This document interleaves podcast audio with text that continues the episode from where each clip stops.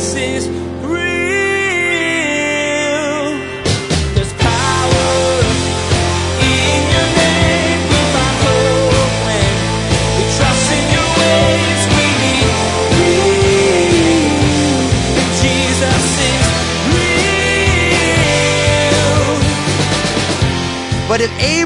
Abraham's simple obedience is simply, he's 99, let's get this circumcision party on. Ishmael's 13, all the people in my house, guys, we're doing this together. How can we not say, Lord, I just want to follow you? Whatever the cost, whatever it takes. And I believe that God is asking us, all of us, to take radical steps of simple obedience to his calling tonight. And the question for you and I is are we going to be obedient children or are we going to be disobedient children? Obedience to God isn't always easy, but the fruitful life that it affords saves us from so much hassle and heartache. For most of us, God isn't asking us to make life changing sacrifices very often, but we still have a hard time managing the smaller things. When Pastor Daniel speaks about what it meant for Abram and his entire household to be circumcised, we begin to understand true obedience.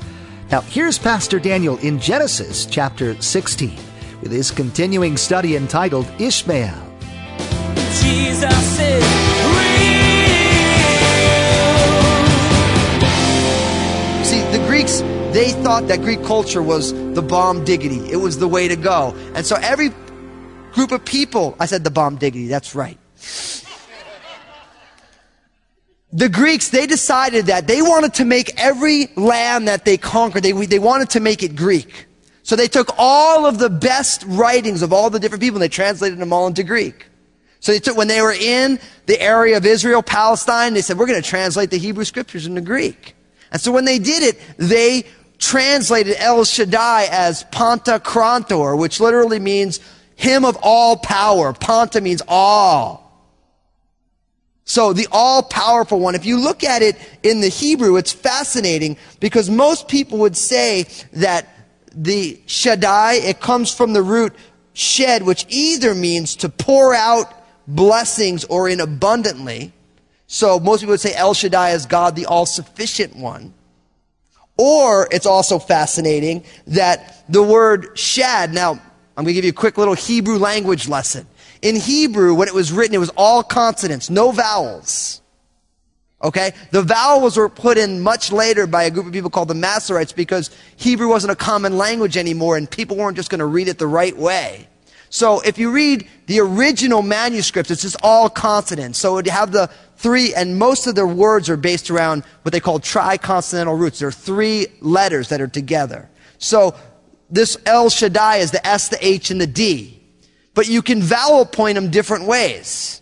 And if you were to read the writings of the rabbis, which I like to call rabbinics, you'll find that anytime you get to a cool word, the rabbis go through all these different words that you get from this one root. So I just gave you one, the idea of shed, which literally means to pour out in abundance. Other rabbis say that it's the word shed, which is actually the word for breast, which speaks of the reality of the comfort or nourishment of God. So you have this idea as El Shaddai as the all sufficient one, the all nourishing one. It's a fascinating word that you can pull all these different things about it. So we have either all almighty, which has the idea of God having all power, or all sufficiency, because you think about all a child needs in its infancy is its mother. And a mother is sufficient for a child because of a mother's maternal care. So all, both of these words are from the same root, El Shaddai. So God says, I am the Almighty One, the All Sufficient One. Now, I want to make the application for you and I. Do you know God is all powerful and all sufficient? For so many of us, we know that He's God, but He's not the all sufficient one. He's not enough for us. We need God and. Well, I'm here to tell you that all of your soul's longings, everything that you truly need are bound up in Him. And if, like, and if you're going to say, hey, well, what about everything else in life? But the reality is this God is all you need.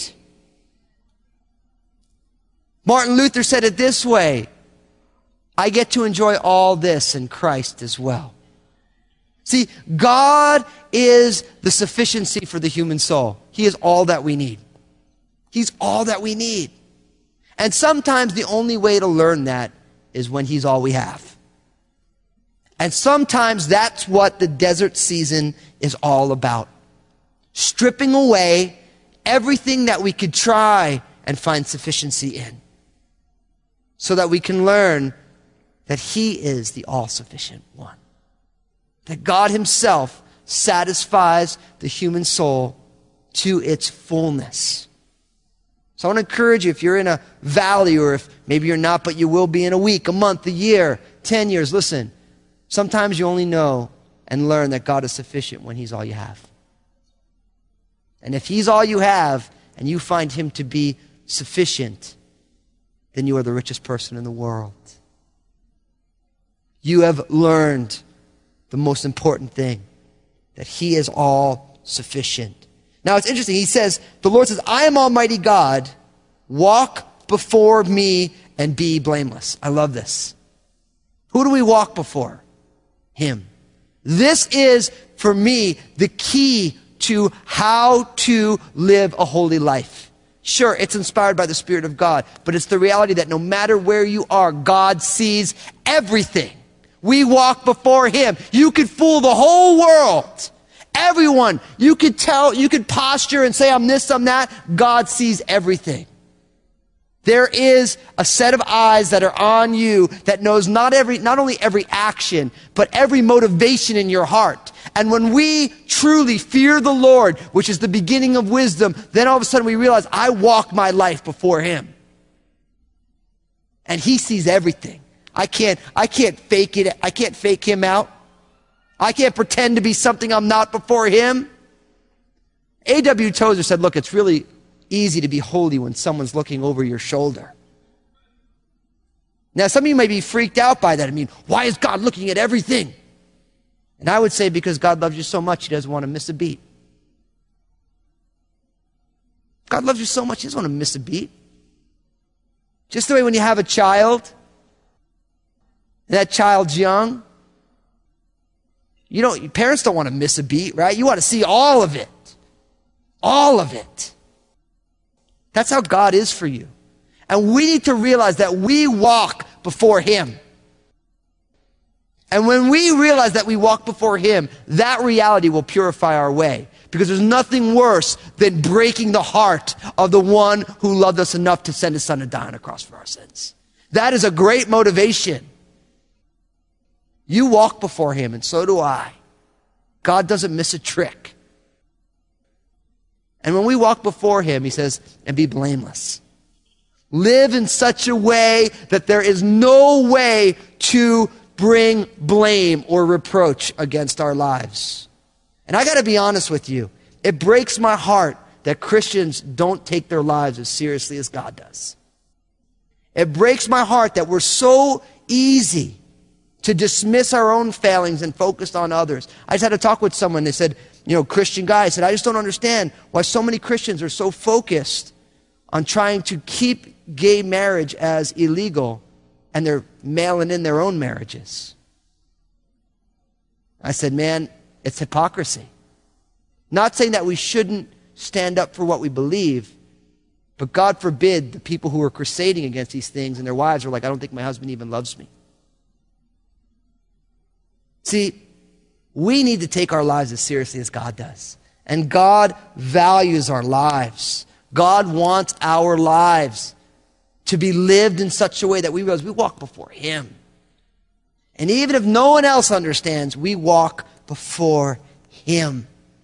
Now notice he says again, verse 2, and I will make my covenant between me and you and will multiply you exceedingly. In verse 3, then Abram fell on his face, and God talked with him, saying, As for me, behold, my covenant is with you, and you shall be the father of many nations. No longer shall your name be called Abram, but your name shall be Abraham, for I have made you a father of many nations. I will make you exceedingly fruitful, and I will make nations of you, and kings shall come from you. And I will establish my covenant between me and you, and your descendants after you in their generations for an everlasting covenant to be God to you and your descendants after you. Also, I will give to you and your descendants after you the land in which you are a stranger, all the land of Canaan as an everlasting possession, and I will be their God. Now I love this. God revisits his covenant. There's three people involved in the covenant. There's the Lord,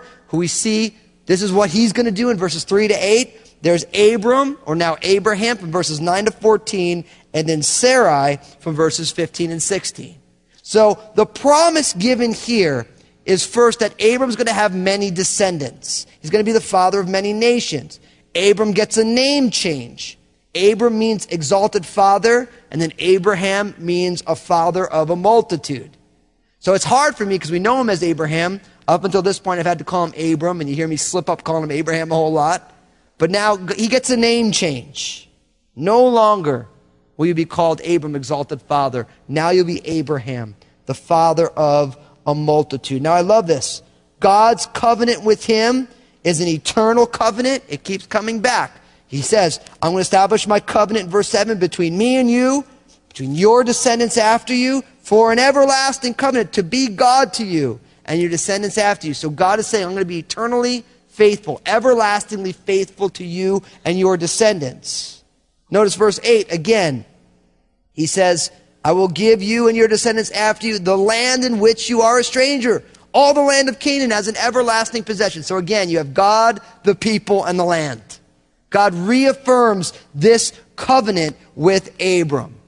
And I love verse 8 because again, he comes back around. I will be their God. And that's glorious. An eternal covenant for Abraham, his descendants. He'll be their God. He's going to bless their socks off with his presence, and they're going to have a land. And then in verse 9, we move to Abram. Look at what it says. Then God said to Abram, As for you, you shall keep my covenant, you and your descendants after you throughout their generations. This is my covenant, verse 10, which you shall keep between me and you and your descendants after you. Every male child among you shall be circumcised, and you shall be circumcised in the flesh of your foreskins, and it shall be a sign of the covenant between me and you. He who is eight days old among you shall be circumcised. Every male child in your generations who is born in your house or bought with money from any foreigner who is not your descendants, he who is born in your house and he who is bought with your money must be circumcised, and my covenant shall be in your flesh for an everlasting covenant. And the uncircumcised male child who is not circumcised in the flesh of his foreskin, that person shall be cut off from his people. He has broken my covenant. And all the men said, Holy cow. I mean, let's just be straight up honest. Imagine you're Abram. You're 99. You got a 13 year old son, and God says, Okay, I'm going to be your God.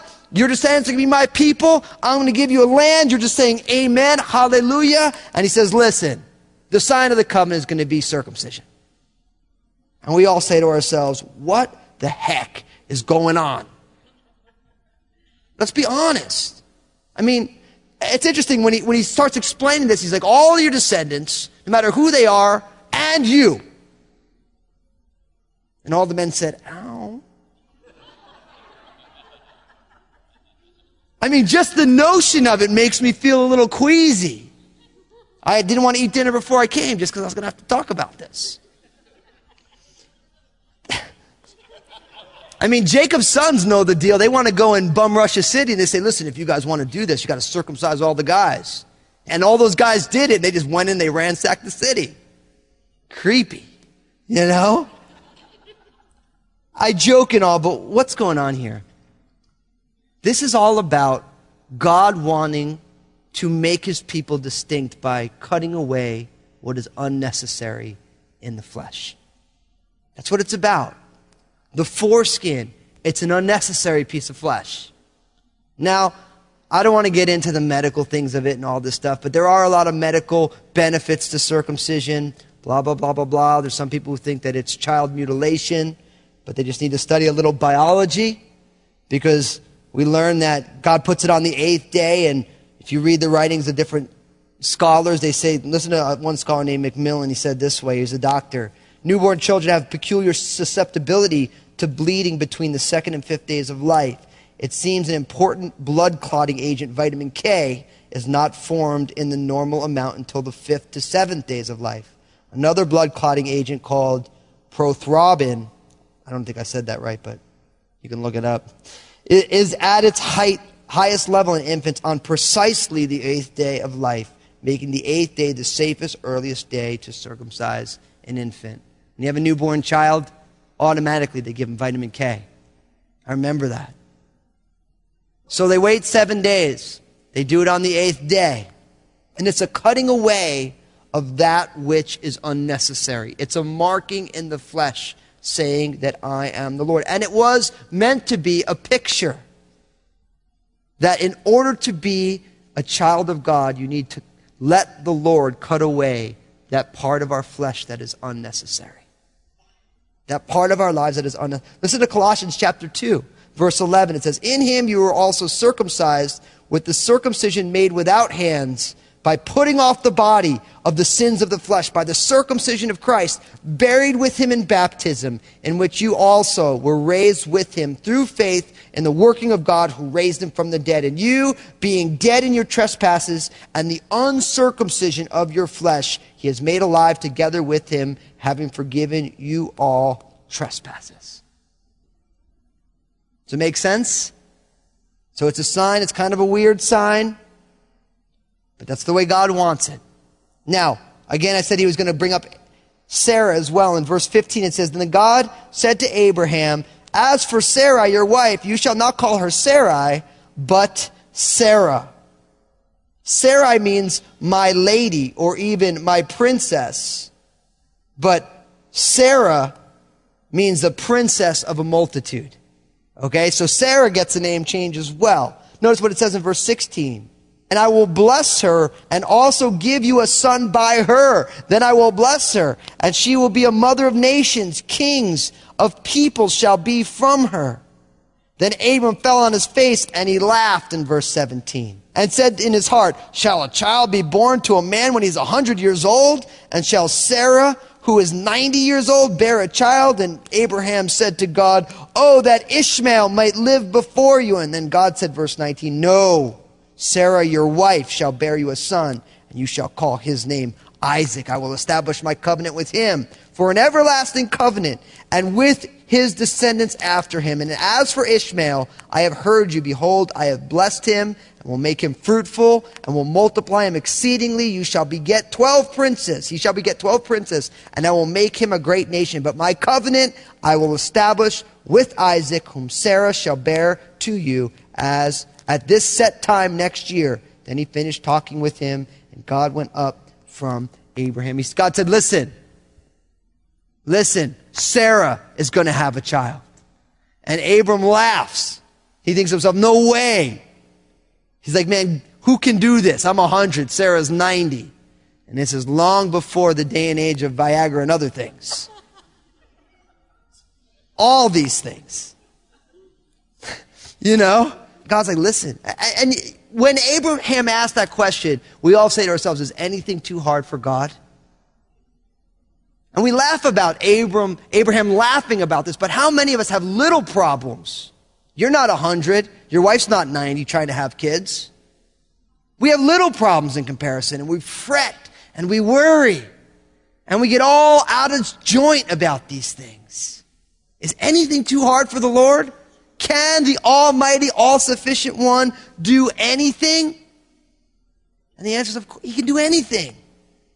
If we would just trust him and believe in him and, and all this, you know, Abram says, Oh, that Ishmael may live before you. And God's like, Listen, I'm going to bless Ishmael. Twelve princes. Ishmael's going to be fine, but I have made a covenant with you and with Sarah, and Isaac is my chosen one. Now, this is the difference between Islam and Judaism or Christianity because Islam says that Ishmael was the chosen one, and Judaism and Christianity says Isaac is the chosen one. If you read the Quran, it says that God chose Ishmael. Now God says he's going to bless Ishmael. He's still going to bless him. But God, this covenant, the Abrahamic covenant, doesn't belong to Ishmael. Ishmael gets blessed as one of his descendants, but it goes to Isaac. It goes to Isaac. Now look at what happened in verse 23, and I'm going to close here. So Abraham took Ishmael his son, all who were in his house, and all who were bought with his money, every male among the men of Abraham's house, and circumcised the flesh of their foreskins that very same day as God had said to him. Abraham was 99 years old when he was circumcised in the flesh of his foreskin. And Ishmael, his son, was 13 years old when he was circumcised in the flesh of his foreskin. That very same day, Abraham was circumcised, and his son Ishmael, and all the men of his house, born in his house and bought with money from a foreigner, were circumcised with him. And this is simply the reality that Abraham was obedient. He was obedient. It says on the very same day it happened. Abraham was circumcised when he was 99. Ishmael was circumcised when he was 13. It's interesting that Muslims today circumcise their sons at 13 because that was when Ishmael was circumcised. And all of the young guys in here said, Thank God I was born to Christian parents. I mean, I could do just circumcision jokes forever. You know what I mean? It's just like, there's no end to how many jokes I can make about this. But I, I want to close with this. I'm just going to close with this for you guys. Abraham's 99. He goes and circumcises every guy in his house. And if this is not a call to radical Christian living, I just don't know what is. Brothers, sisters, listen. True Christianity is radical. Following Jesus is radical. And we just simply need to just go all out. On that very same day, what are you holding back in obedience to God? What has God asked of you that you are dragging your feet on? Just throw caution to the wind and just follow Him, whatever it is. And I'm sure for all of us, there are different things. But if Abraham's simple obedience is simply, he's 99, let's get this circumcision party on. Ishmael's 13, all the people in my house, guys, we're doing this together. How can we not say, Lord, I just want to follow you? Whatever the cost, whatever it takes. And I believe that God is asking us, all of us, to take radical steps of simple obedience to His calling tonight. And the question for you and I is, are we going to be obedient children or are we going to be disobedient children? It's that simple. It's that simple. We either enter by the narrow gate, which is the difficult way that are fewer on, or we go by the wide gate, the broad way, where everybody is. And I don't know about you, but I want to be following after Jesus with such simple obedience that my life is a radical expression of what it means to walk before God, the all sufficient one, and be blameless. And my prayer is that as a church here at Crossroads, that all of us would be that. That we'd be encouraging one another on to faith and good works. That we would truly follow him. And God could do all things that he wants to do in and through our lives. If we're willing to be simply obedient like Abraham. Jesus is real. A cutting away of that which is unnecessary. That's what circumcision symbolizes regarding our lives lived in obedience to Jesus. The useless parts are discarded, and when this covenant was made with Abraham, it meant that he and everyone in his extensive household would be physically circumcised. Abraham followed through in obedience to God even at 99. God promised to bless him with a son who would be a great nation. God does amazing things when we simply listen to His Word. He transforms and shapes us into His image as we are exposed to the Bible. Maybe after listening today, someone specific is on your heart. You know that this message is something they need to hear. Please log on to JesusIsRealRadio.com. You can share this message to your Facebook timeline, tweet a link, or even embed the audio wherever you'd like. So log on to JesusIsRealRadio.com and share this message with your family, friends, and neighbors. Next time on Jesus is Real Radio, we'll find out what it means to serve when two men come to visit Sarah and Abraham. Abraham puts himself in a position to serve to show hospitality. We remember that in Hebrews it says not to forget to entertain strangers, for unwittingly we may be entertaining angels. Pastor Daniel will challenge us to consider our position, how we put ourselves forward in service or not. You've been listening to Jesus is Real Radio with Pastor Daniel Fusco of Crossroads Community Church. Pastor Daniel will continue teaching through his series entitled Patriarchs. Until then, may God bless.